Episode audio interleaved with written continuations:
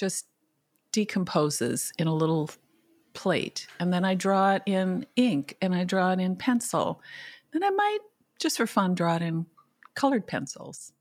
Or then draw it and then paint little watercolor washes over it. You know, sometimes I knit. I rarely watch TV, mainly because I just don't know what to watch. And sometimes it'll take 45 minutes to select something to watch, and then it's time to go to bed. So, anyway, sometimes I will cook something. That's my mother, Margaret. Margaret is sitting in her sunny dining room on a cold January morning while our producer, Marcel Malekebu, sets up the recording equipment. And I am in my office in Phoenix, Arizona, in my pajamas, wondering when she will notice that I am on her computer screen. How are we doing here? Oh, I can see Nora now. Look at her. She's adjusting her microphone. She's a vision in pink. Look at that. Look at that. Nora, my um, pinkish hair has been kind of a hit with people. It's it looks great. I just have to uh, rejuvenate it a little bit. Isn't the sound of your voice, doesn't it surprise you? You think, I don't sound like that. We're here because for Valentine's Day, I had an idea for an episode.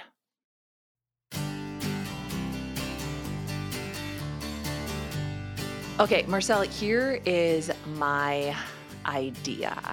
I want to find my mom a boyfriend. Okay. And I'm going to call the episode Nora Needs a New Dad. I don't know if your mom's boyfriend at this age would be your dad though.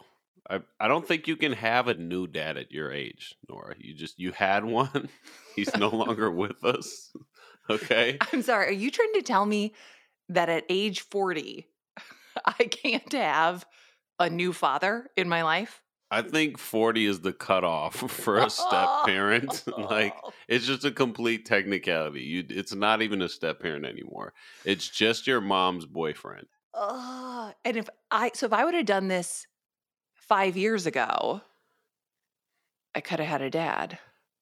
Yeah, maybe like a cool dad, like Yeah. almost like an older brother dad. Like she'd have to date a dude that was like 15 years her junior. No. And then and then he'd be like a cool older brother that you call dad, but it's like dad with a wink. No, I want I want an older, I want a I want a man my dead dad's age, the age my dad could be to uh you know, I don't know. I don't even remember what dads do, but I just know I just know I, I just know I want one. You want a man of wisdom. Yes. Yes.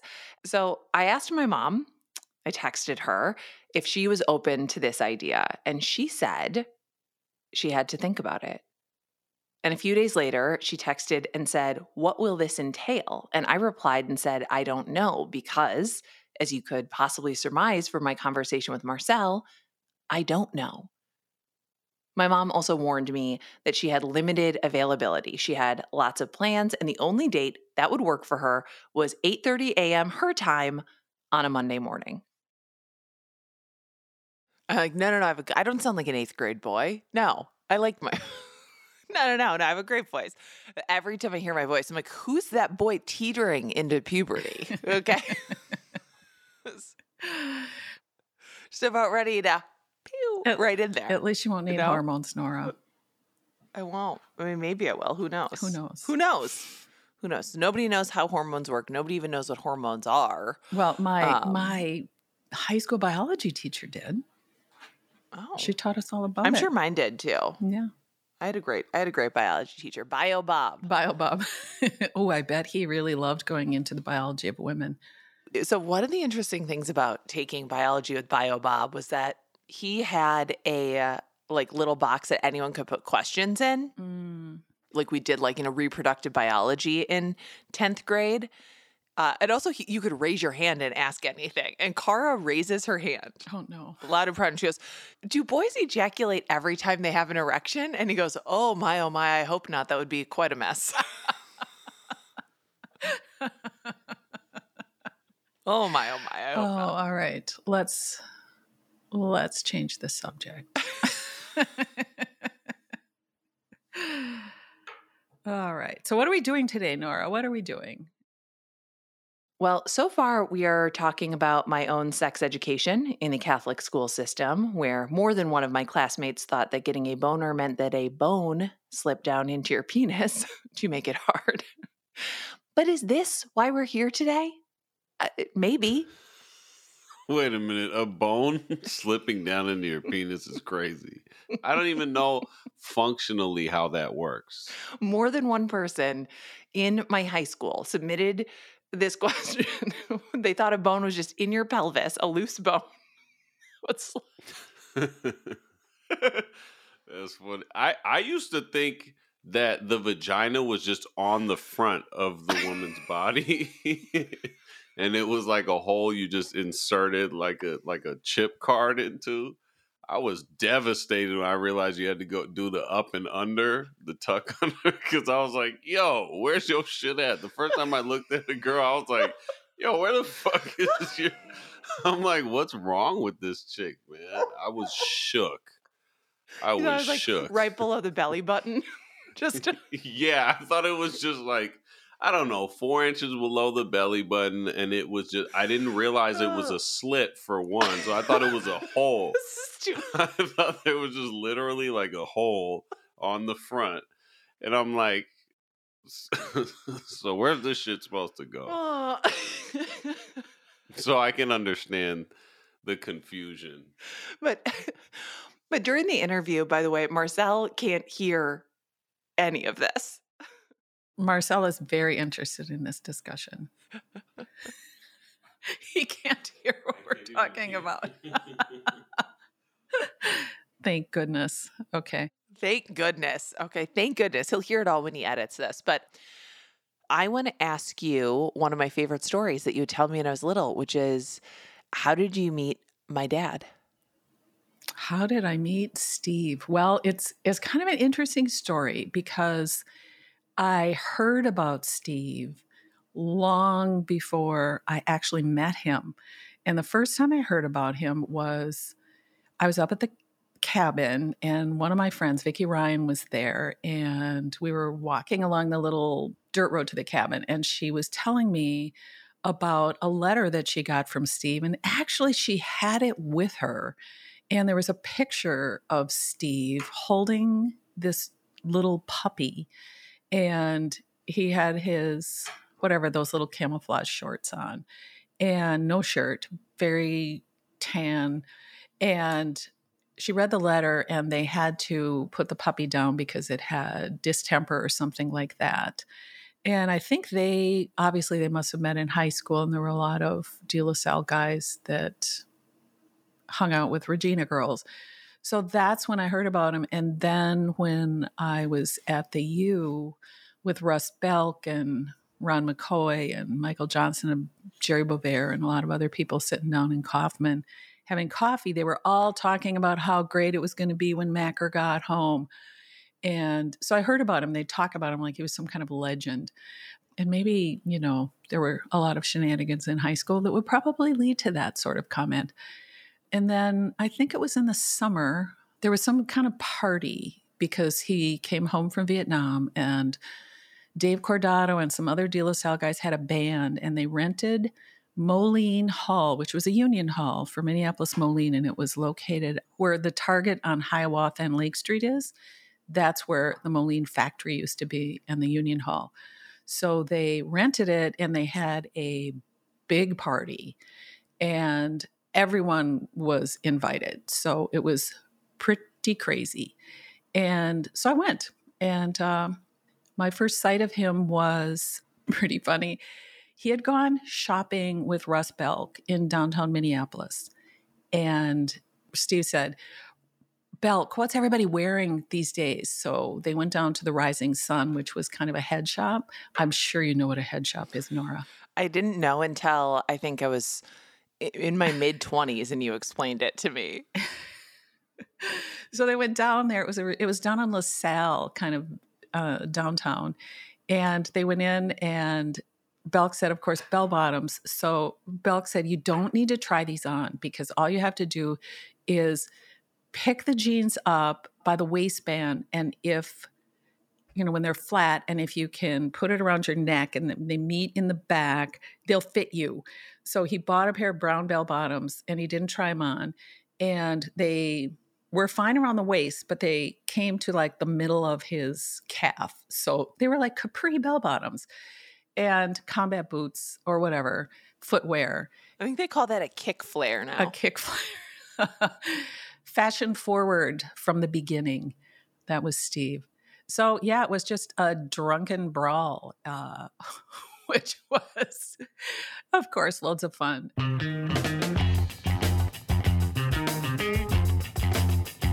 So there was my dad, drunk and wearing flared capri pants, tanned and traumatized from his time in Vietnam.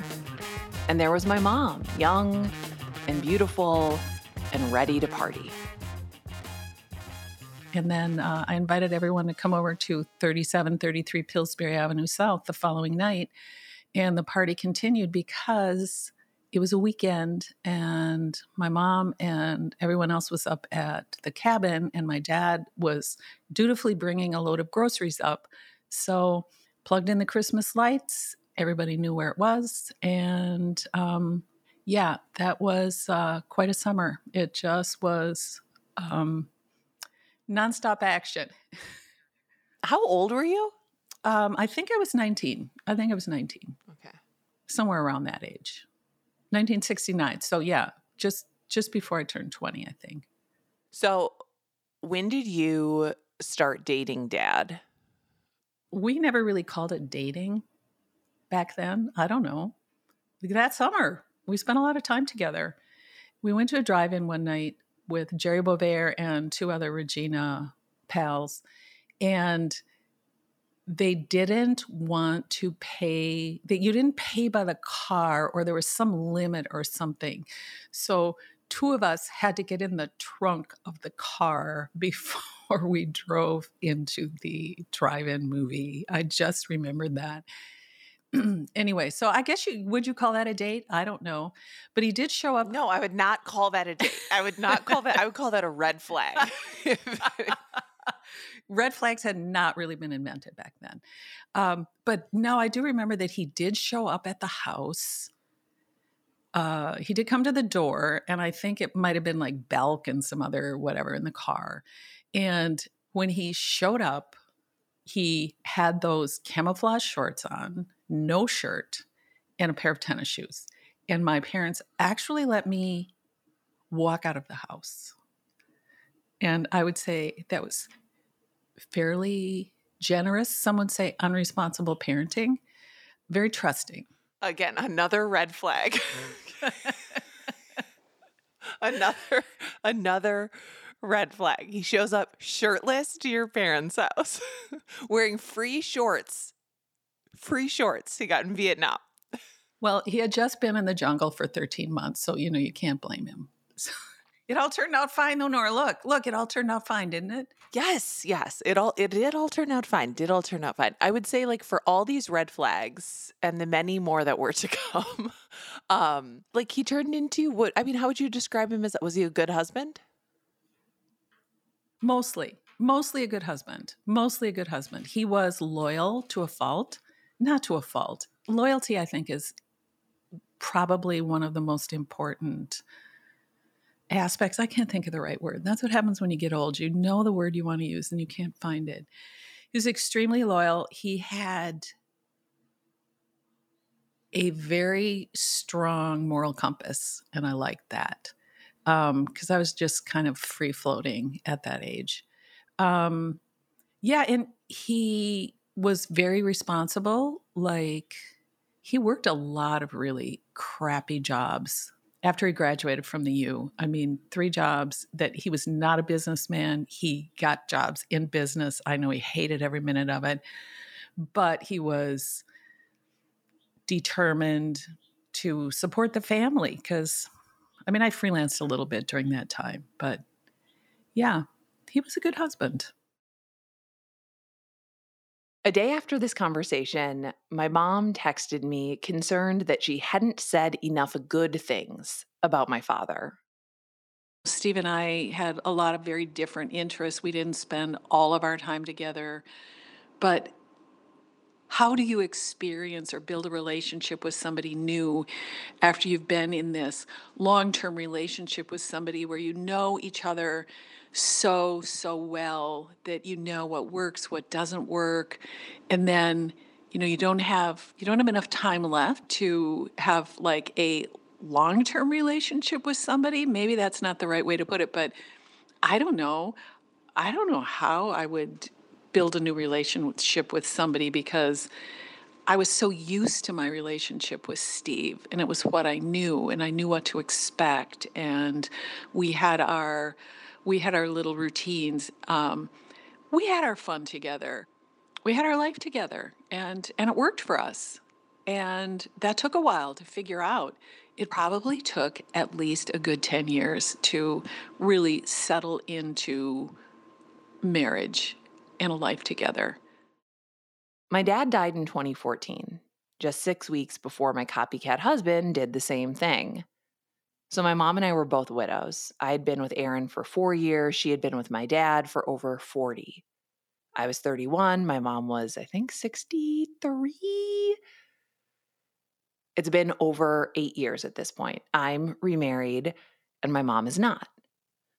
My mom has spent the past few years living her life really well. She's maxed out her visas in Italy and Ireland. She's been traveling and visiting friends and making new friends. She's taken up watercolor, as you heard at the top of the episode.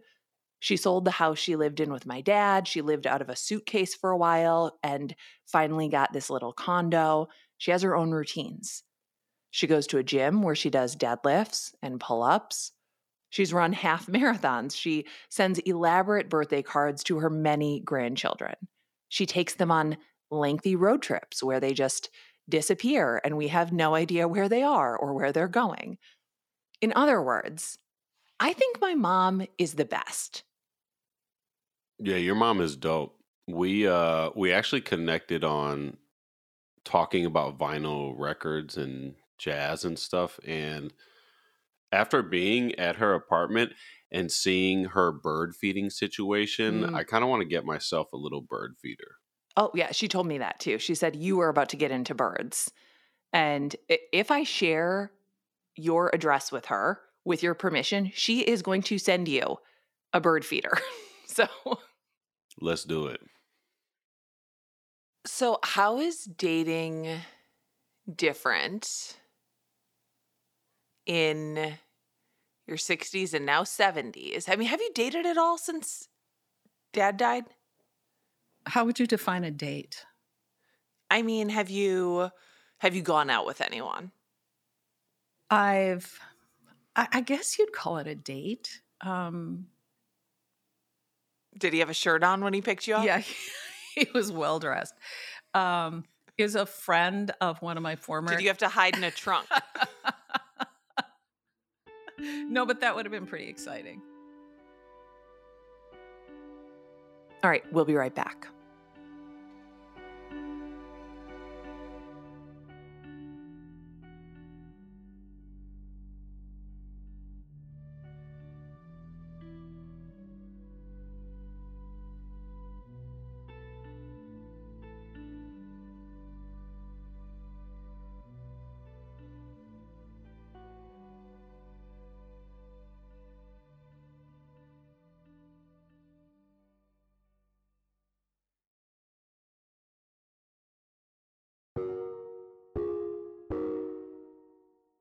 So we're back and we are talking to my mother about dating in your 60s or her 70s, which is where she is now.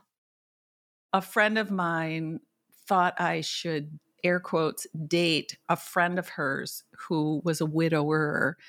And she finagled or whatever. We we all met for coffee, and I don't think he knew what was happening, but but it was fine. It was fine. We all three of us chatted, and then like three months later, we drove to Northfield and had lunch and came back and drove past the Buddhist temple somewhere that he knew about. Um, Then maybe a couple months later, we went to a movie.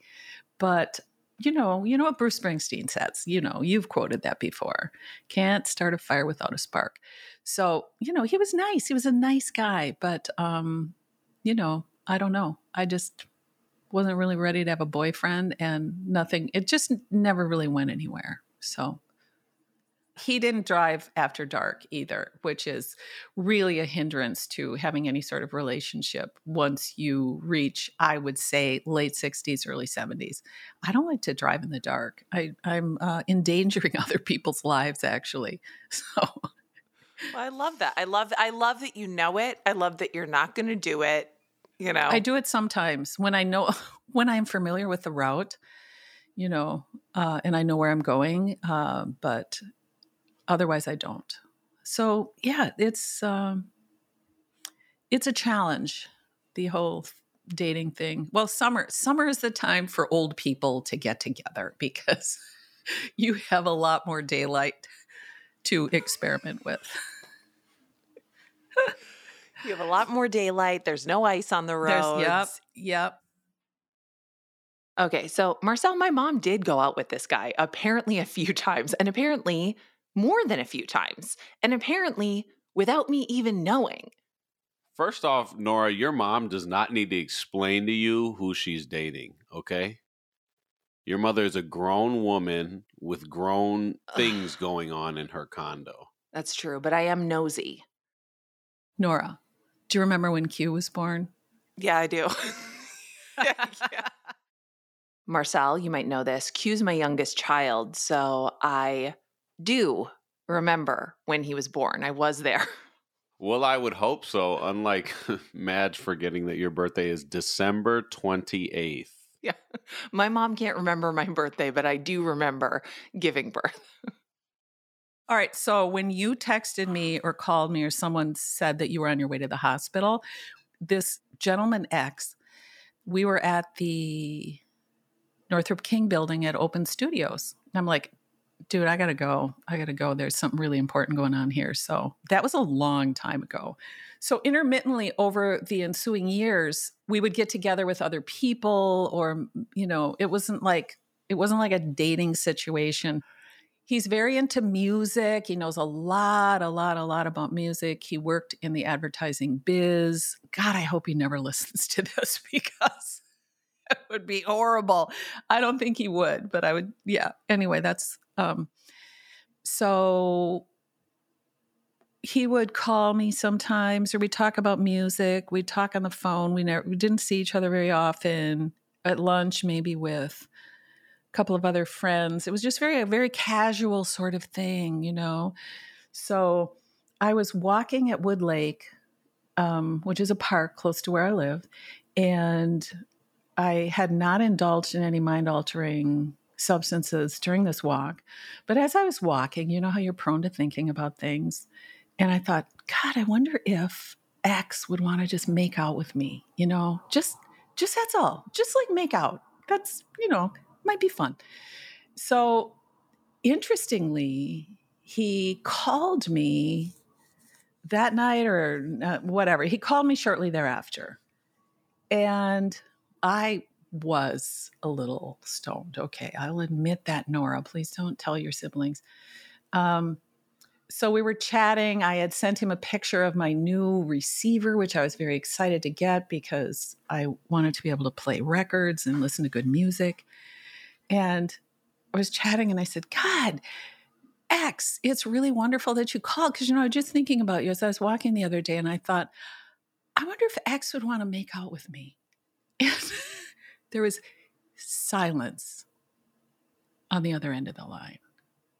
And then the conversation resumed, and we talked about a lot of things, which I really don't want to go into now. Anyway, so that was that. And um, it was a free floating conversation. So, about a week after that, I didn't hear from him.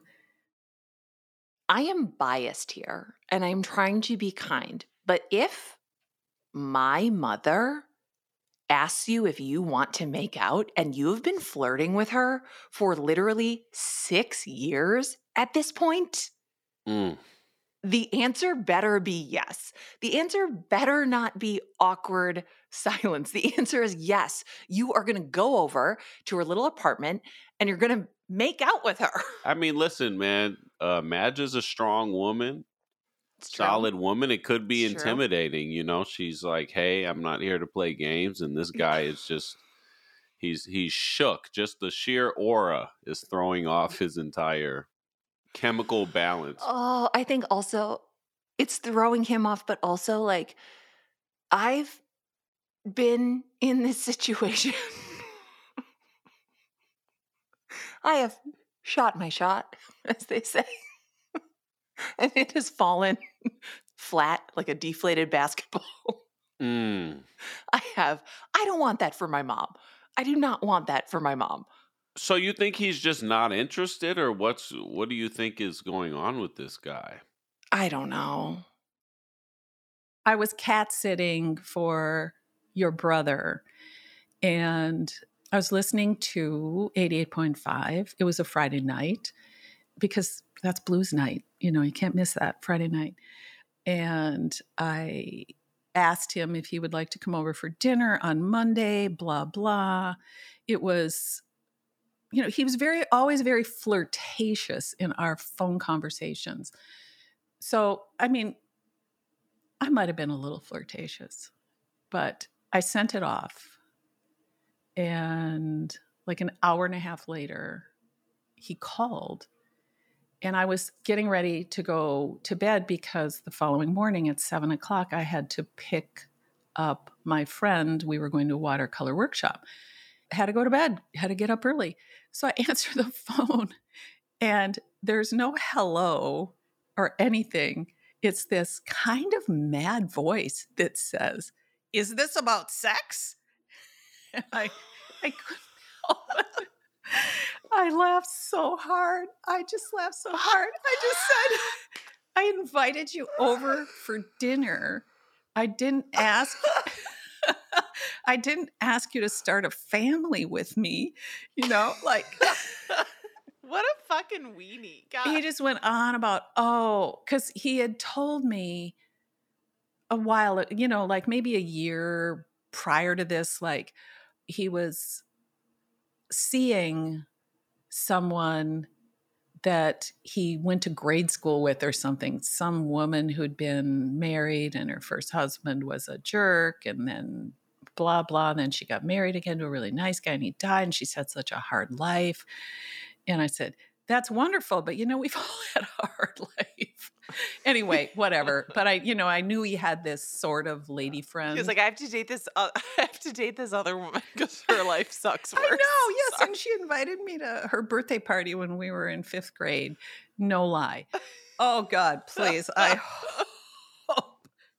Why would I tell somebody that you were afraid to have dinner with me because you thought I was going to try to have sex with you? Like, even though, like, I mean, had you even like, like, had you hooked up at all? Like, had you made out? Anything? Never, never.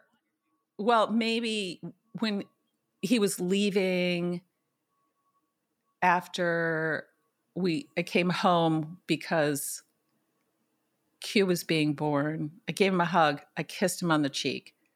That was that. Boom, done. You did have a little pep in your step when you arrived at the hospital. I will say. Oh, I don't know if it was about the baby. it was definitely not about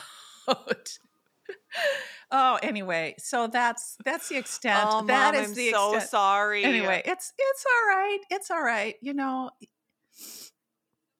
it's a good story nora it's a good story and it never gets old never gets old This is about sex, you whore. i gotta go i gotta be i gotta go this conversation is over i have to pick someone up at seven in the morning goodbye Listen here, you slut. Listen here, you slut is so so crazy, yo. Okay, so this is it is a good story. It is a good story. It's a great story, mom. We'll be right back.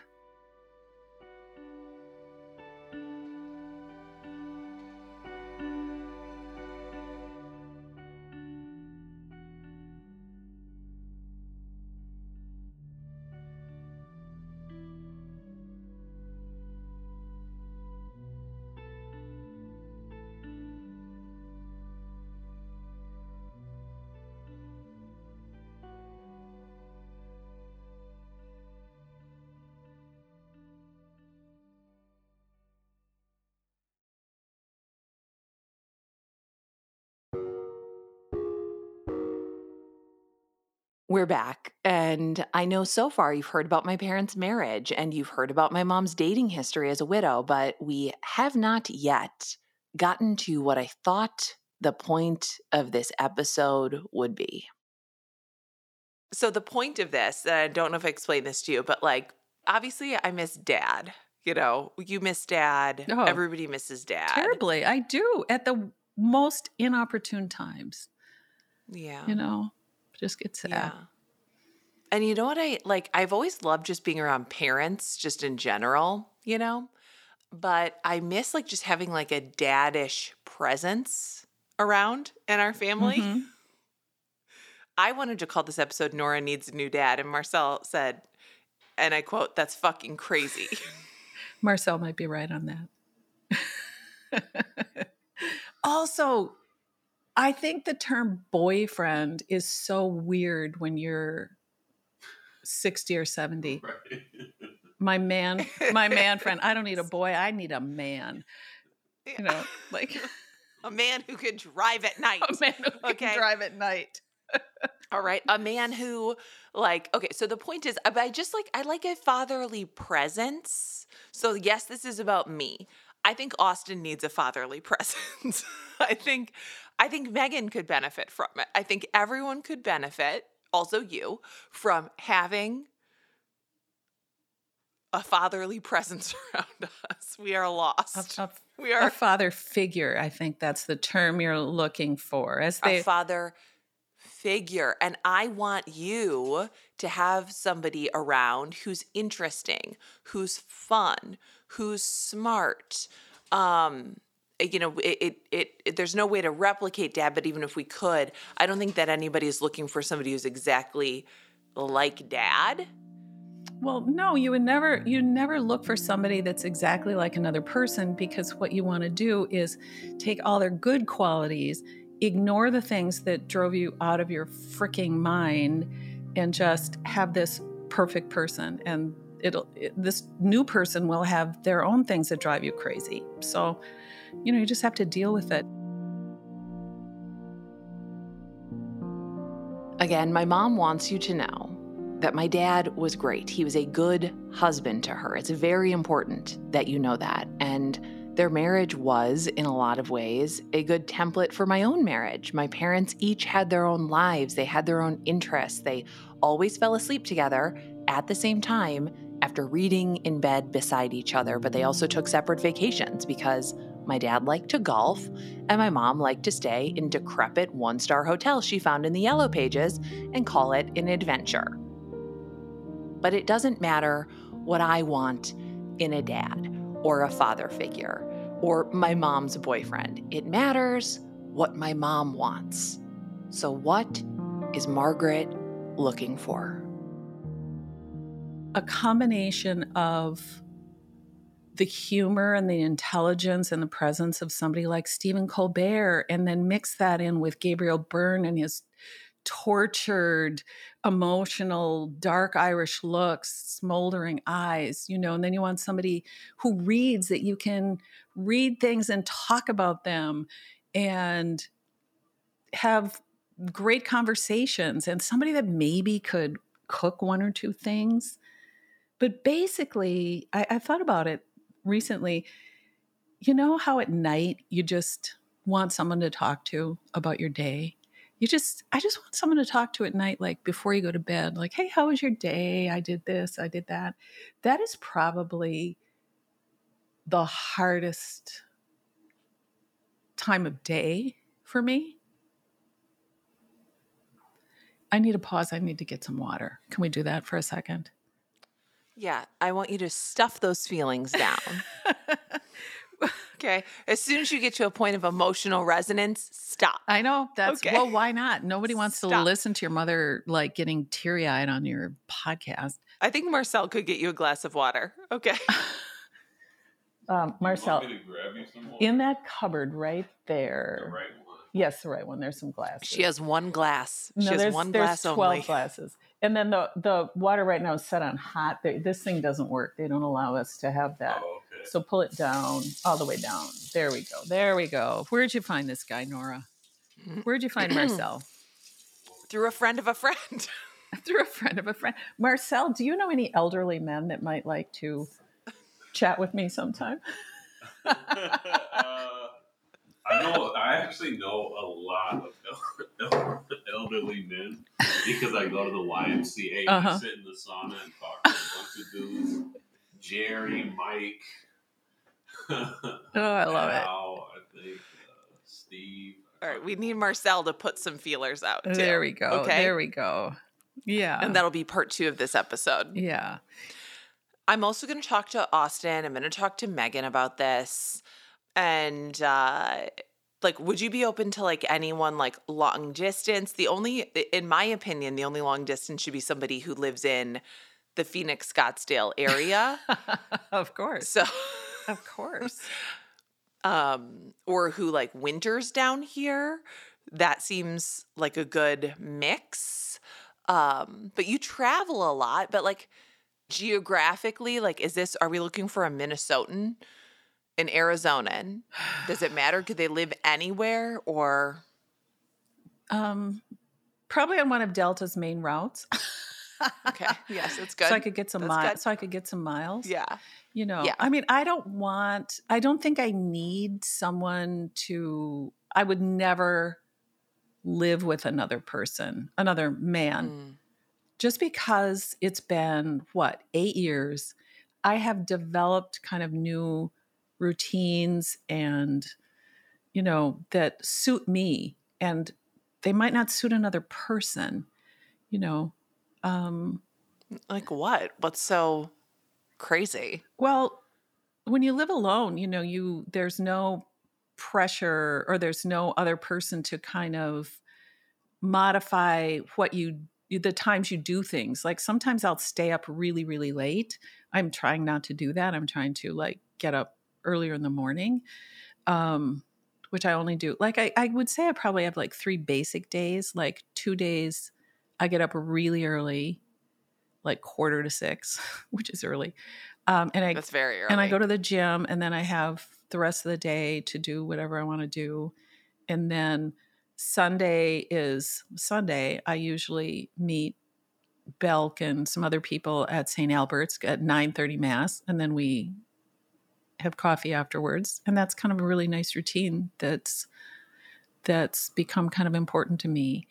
And then there's the other the other days where I just get up at whatever time I want to get up and do whatever. Um, yeah. So yeah, I don't think I would live with another person. Besides, this apartment is too small for that. Let the record show it's a two bedroom. Let the record show it's a two bedroom. Let the record show it's just shy of twelve hundred finished square feet. Yeah.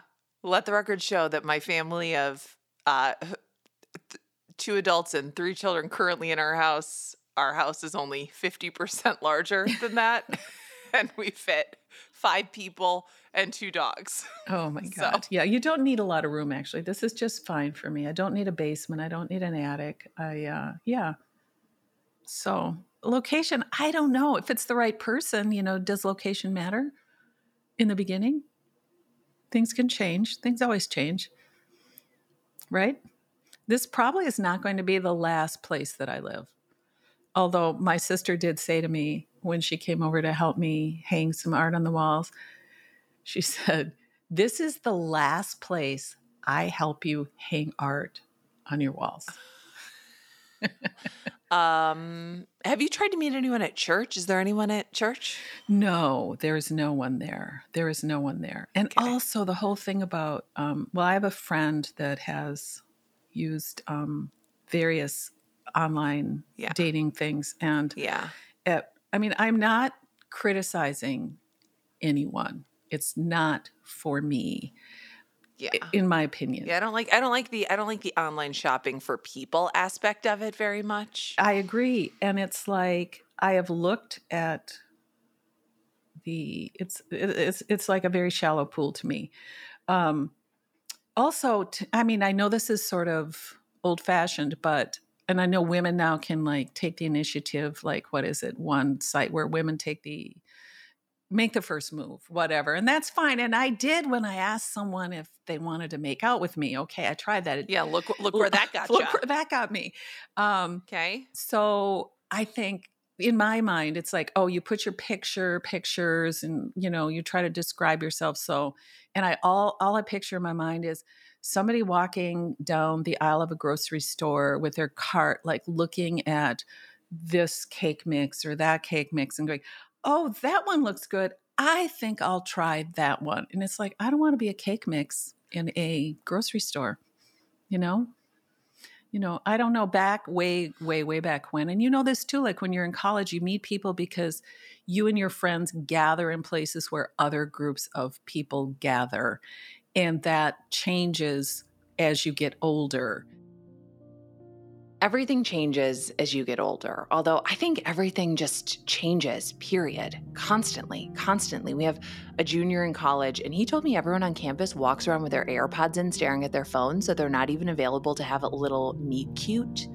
They're not even, you know, available to just run into somebody and have a cute little exchange and meet someone that way. My mom left me even more voice memos after we talked because there's always more to say and for me, it always comes after I'm done talking. One thing about dating or meeting someone after you've been with someone for 50, almost 50 years. We met in 1969. Steve and I met in 1969. It's like when you've been with somebody for that long, you you fall into a sort of I wouldn't say routine, but you have your life together. You know, and I won't say that I want someone to sit in bed and read, but that was probably one of the most wonderful times. Like, Steve and I would sit in bed, he'd be reading his book, usually a biography of somebody.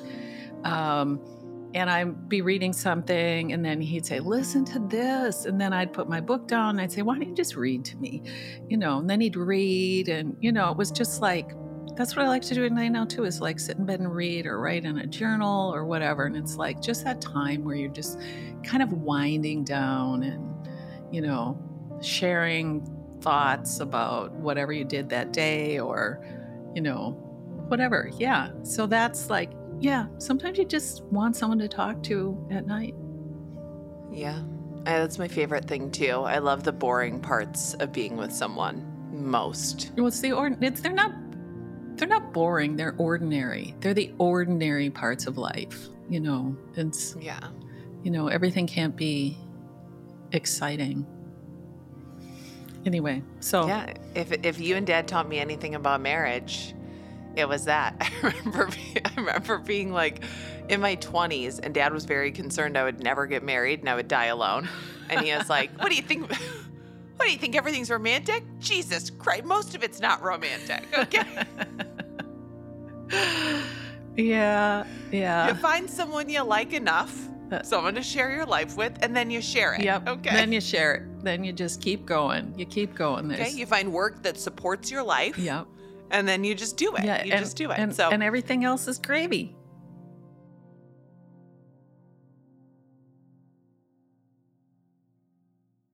Everything else is gravy.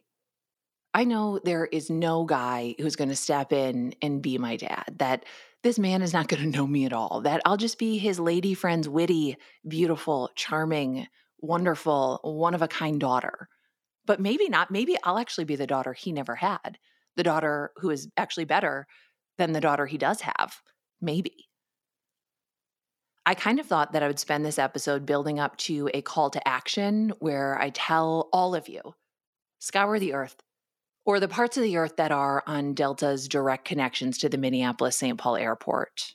Scour them for a handsome, interesting older man from his late 60s to mid 70s who is smart and funny and clever and handsome and well read and who likes to travel and would like to make out with my mom and not be offended if she sends him a vaguely flirtatious text message.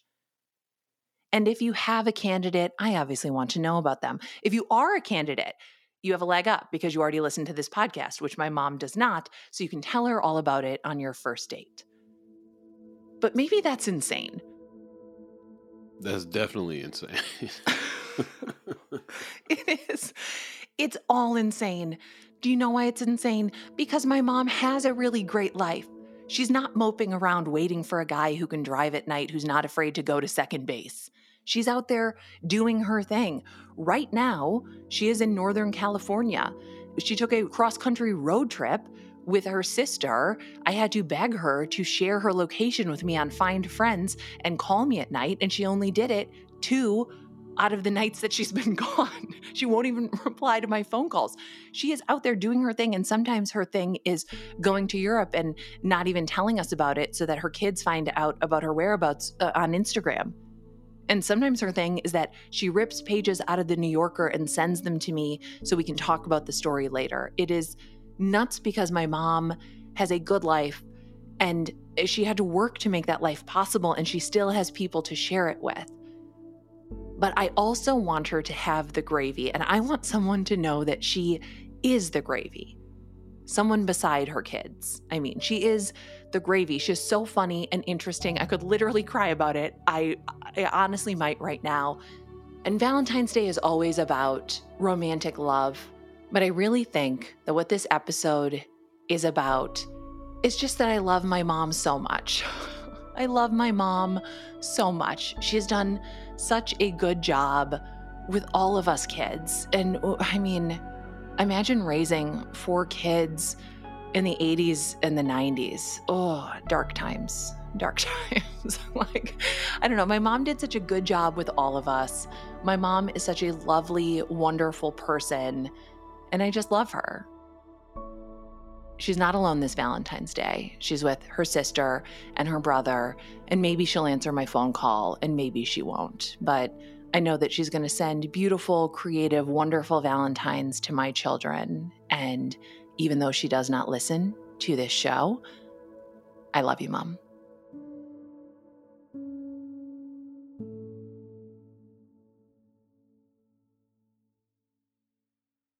And Marcel kindly got me a glass of water. That was my strategy when dad was in the hospital, in the ICU. Every time I got choked up, I'm like, I'm just going to turn around and have a drink of water, and I will not turn into a puddle on the floor. So, strategy. Strategic. Tactic, right? Or is that a Tactic. That's a tactic, not a strategy. That's a tactic. It's not a strategy. okay. You work in advertising long enough, you should know that.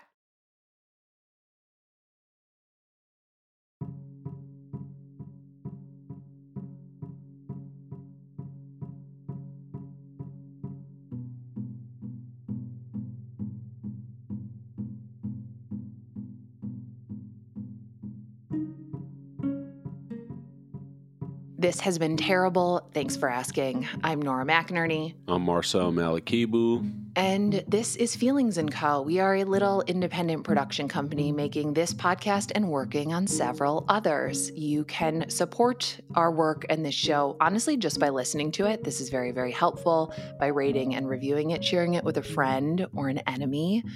Um, and if you want to get if you want to get ad-free episodes or bonus content or just help us make this work possible, you can go to ttfa.org slash premium.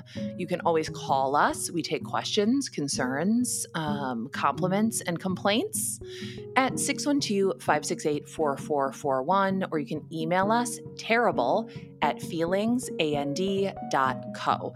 And if you are a man who wants to date my mom, if you know a man who wants to date my mom, you can reach out, but you know, um, you you could reach out. You could reach out. Again, it's crazy of me, but you could reach out. Keep it classy. Yeah, Marcel's Marcel's looking. Marcel's looking in the sauna at the YMCA. Not too hard, because some of them old dudes need help. Because they be, yeah, you gotta limit your time in those saunas. Because some of those dudes, it's like it's a cr- like one time, one time I had to lodge a complaint. Do not stretch. It clearly says you must wear a swimsuit and no active stretching. Worked at a YMCA in high school. I got so many. I was a 16 year old girl, and I would get complaints that were like, "Okay, there's a there's a naked man." I was like, what do you want me to do? I'm a, I'm a 16 year old girl. You want me to go in and regulate on, you know, Bernard, who won't put his trunks on in the sauna? Bernard is in there for at least 90 minutes a day. Yeah. Bernard is shaving every square inch. Bernard's not dating my mom.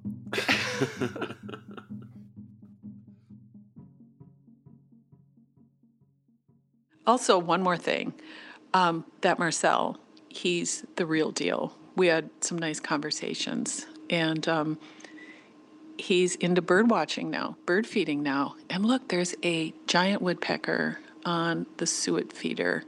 Anyway, I like Marcel a lot. I like him a lot. He's a really, really good guy. Well done, Nora.